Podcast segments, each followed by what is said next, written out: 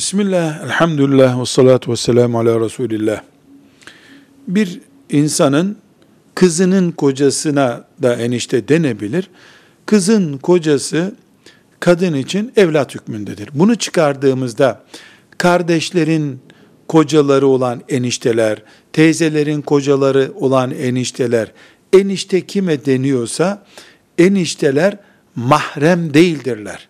Yani onlara abi muamelesi e, bir arada oturma, yeme içme, e, elle temas etme gibi konular açısından kardeş muamelesi yapamayız. Sıla-i rahim olarak saygılı, insani davranır, izzet ikramda bulunuruz ama onlar bir kardeş gibi, bir ağabey gibi, bir amca gibi, bir dayı gibi değildirler. Enişte namahremdir.